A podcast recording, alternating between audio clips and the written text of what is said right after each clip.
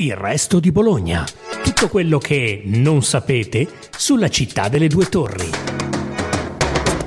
Buongiorno a tutti, sono Benedetta Cucci, giornalista del Resto del Carlino e questo è un nuovo episodio del podcast Il Resto di Bologna. Per me le più emozionanti sono state quella di Rino Gaetano, quella di Vincent Van Gogh, quella di Charlie Chaplin ovviamente e mi sono emozionata tanto anche se non ci sono andata io di, di persona ma andata, mi, sono, mi, sono, emozionata quello di Fabrizio D'Andrea che ci sono andata io però quest'estate mio padre è andato per me sulla tomba di Massimo Troisi ed è stato emozionante anche se non, non ci sono stata io mm-hmm. di persona però è stato molto emozionante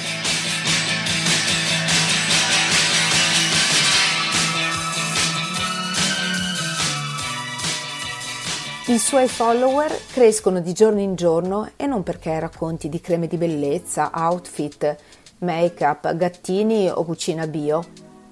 Oppure non sarà che nel suo particolarissimo e intrigante progetto tutto questo mondo da norma influencer è naturalmente intrinseco?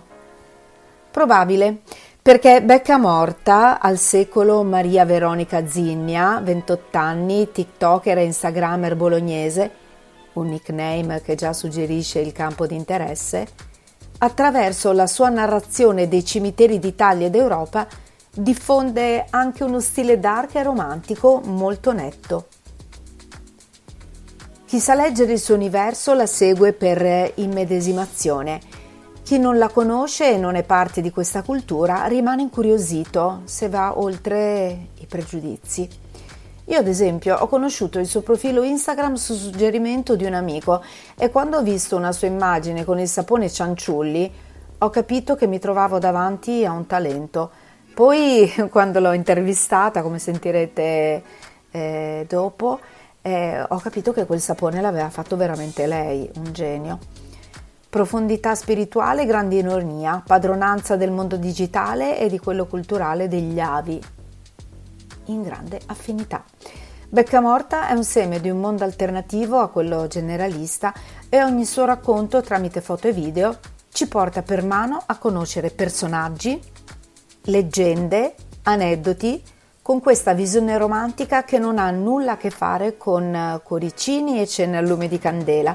Qui si parla di impeto e tempesta, di fantasia, mistero della notte, dignità dell'ignoto e visione dell'ordinario trasfigurata da un senso più elevato. Tutto questo mondo che una ventottenne bolognese mette nelle sue storie e nei divertissement digitali di TikTok sono l'attualizzazione di quella ricerca estetica che un gruppo come i Joy Division ricercava attraverso la musica e la grafica. La copertina del mitico Closer dedicato alla tomba piani nel cimitero monumentale di Staglieno è ancora un super culto dell'immaginario musicale, a quei tempi gettò invece le basi per la corrente dark, variante oscura e malinconica della musica new wave e post-punk, caratterizzata da una grande introspezione spirituale. Becca Morta adora una certa solitudine, le passeggiate alla Certosa alla scoperta di quelle foto dei suoi coetanei di cent'anni fa che il tempo ha lasciato all'oblio ma adora anche scoprire le storie di personaggi importanti, dei musicisti che adora. Si fa largo nel mondo dell'arte, del cinema, della società, leggendo le lapidi e rendendole ancora più eterne nel momento in cui le condivide col suo pubblico. Oltre 52.000 follower su TikTok e 19.000 su Instagram. Veronica pronuncia la parola morte senza problemi, è parte della vita, racconta, e le persone che ci hanno lasciato quelle che sono state dimenticate, meritano un pensiero. Ecco come nasce questo sentimento, che poi ad un certo punto diventa un lavoro vero e proprio e successivamente ehm, le porta anche uno stage alla Certosa, dove vengono piantati i semini di becca morta, progetto digitale. Sono quella che va nei cimiteri e che ricorda chi è stato dimenticato. Ecco la sua presentazione. E ora ascoltiamo il suo racconto che parte da quando lei era piccola.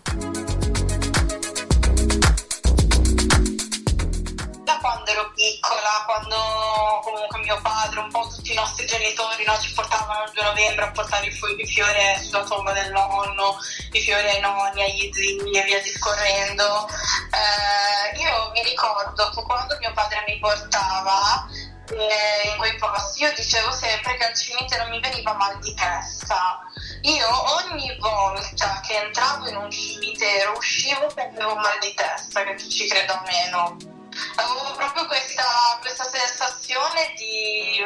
ma non era un mal di testa negativo, cioè non era un mal di testa antipatico, era, non lo so, una sensazione particolare. E, ma che questo quando ero, quando ero molto piccola, eh. E, il cimitero in questione era il cimitero di medicina, perché i parenti di mio padre sono, cioè i miei nonni sono sepolti a medicina perché la famiglia di mio padre è del sud, è venuta al nord eh, quando mio padre era molto piccolo e prima di venire a Bologna loro abitavano a Medicina, quindi avendo abitato, cioè, abitando a Medicina per un tot di tempo, mio nonno è stato sepolto lì, poi anche mia nonna, poi tutti i parenti li hanno seguiti, se vogliamo dire. E quindi al cimitero di Medicina in provincia di Bologna si andava a portare i fiori al nonno mano che crescevo, cresceva anche questa mia curiosità. Io mi ricordo che ogni volta che mio padre mi portava verso l'uscita, io lo tiravo perché volevo vedere le, le tombe senza i fiori.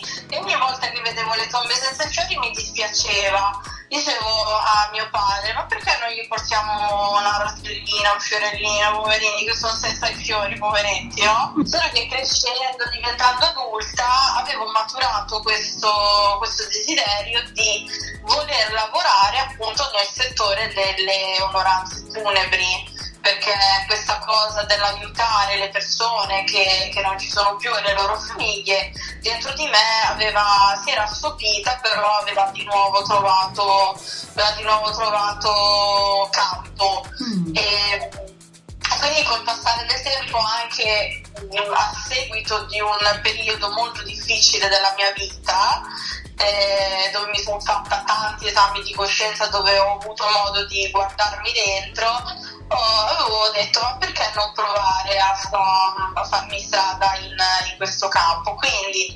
professionalmente il mio desiderio era appunto quello di, di vestire le salme. Infatti ho fatto anche il corso di tanato ho fatto il corso proprio di vestizione delle salme. E nel 2019 a marzo del 2019 ho avuto l'opportunità, eh, tramite l'aiuto del comune, con le borse lavoro, di lavorare, di fare questo tirocinio formativo, di fare questa borsa lavoro presso il cimitero monumentale della Certosa. Mm. E, da, da, lì parte eh, Becca Morta, perché io eh, con YouTube non, non, sono partita solamente la prima volta come Becca Morta, ma io avevo un vecchio canale YouTube che si chiamava eh, Lady Decai dove mi dedicavo esclusivamente all'esplorazione dei luoghi abbandonati, perché io ho la passione anche per, per l'esplorazione urbana.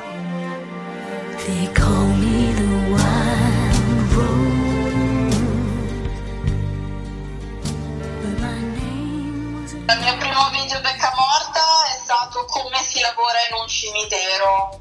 È stato proprio, mi ricordo che era il video di come si lavora in un cimitero dove io raccontavo semplicemente quello che andavo a fare, la mia mhm. giornata, la mia giornata tipo in, in Certosa, i compiti che mi erano stati insomma, assegnati. Mm-hmm. Poi man mano che passava il tempo ehm,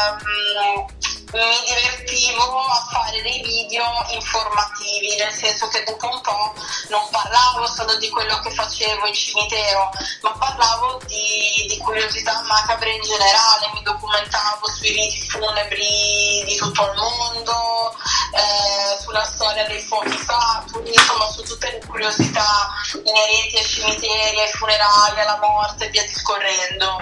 Quindi diciamo che il mio canale YouTube prende comunque una una, buona piega perché comunque uh, avevo fatto un bel po' di seguito, un bel po' di iscritti, c'erano persone che mi sostenevano molto e soprattutto mie mio massimo diciamo che l'ho raggiunto durante il Covid, perché comunque durante il Covid tutti a casa, tutti chiusi in casa, io avevo modo di registrare diversi video, di fare uscire un video più o meno una volta non dico una volta a settimana, ma siamo una volta ogni 8, 8 giorni, ogni 10 giorni più o meno.